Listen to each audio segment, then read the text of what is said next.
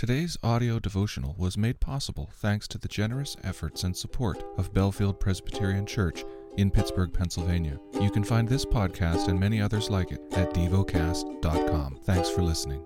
The lesson is from the book of Isaiah. Chapter sixty. Arise, shine, for your light has come, and the glory of the Lord has risen upon you.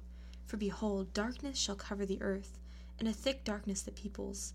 But the Lord will arise upon you, and his glory will be seen upon you, and nations shall come to your light, and kings to the brightness of your rising.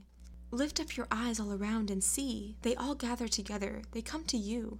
Your son shall come from far, and your daughter shall be carried on the hip, and you shall see and be radiant. Your heart shall thrill and exult, because the abundance of the sea shall be turned to you, the wealth of the nations shall come to you. A multitude of camels shall cover you, the young camels of Midian and Ephah. All those from Sheba shall come. They shall bring gold and frankincense, they shall bring good news and praises of the Lord. All the flocks of Kedar shall be gathered to you, the rams of Nebaioth shall minister to you. They shall come up with acceptance from my altar, and I will beautify my beautiful house. Who are those that fly like a cloud, and like doves to their windows? For the coastland shall hope for me, the ships of Tarshish first, to bring your children from afar, the silver and gold with them, for the name of the Lord your God, and for the Holy One of Israel, because he has made you beautiful. Foreigners shall build up your walls, and their kings shall minister to you.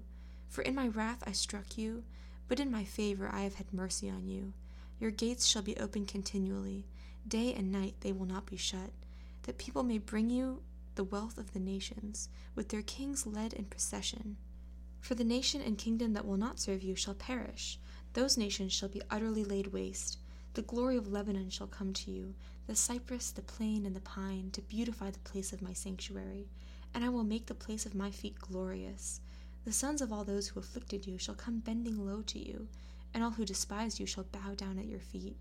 They shall call you the city of the Lord, of Zion, the Holy One of Israel.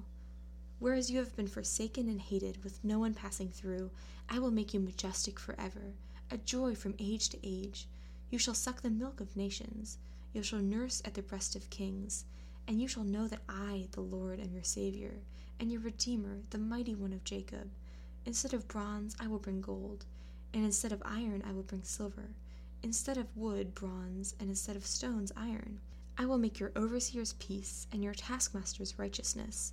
Violence shall no more be heard in your land, devastation or destruction within your borders. You shall call your walls salvation, and your gates praise. The sun shall be no more your light by day, nor for brightness shall the moon give you light. But the Lord will give you everlasting light, and your God will be your glory. Your sun shall go, no more go down, nor your moon withdraw itself. For the Lord will be your everlasting light, and your days of mourning shall be ended. Your people shall all be righteous. They shall possess the land forever, the branch of my planting, the work of my hands, that I might be glorified. The least one shall become a clan, and the smallest one a mighty nation. I am the Lord. In its time I will hasten it.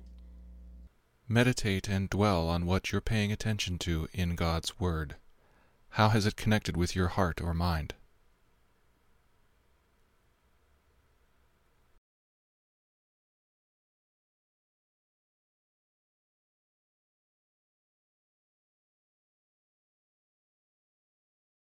Pray to God freely about what has moved you today.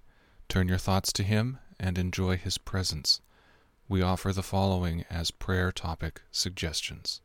For children. For those suffering from grief. Thank you for listening to DevoCast.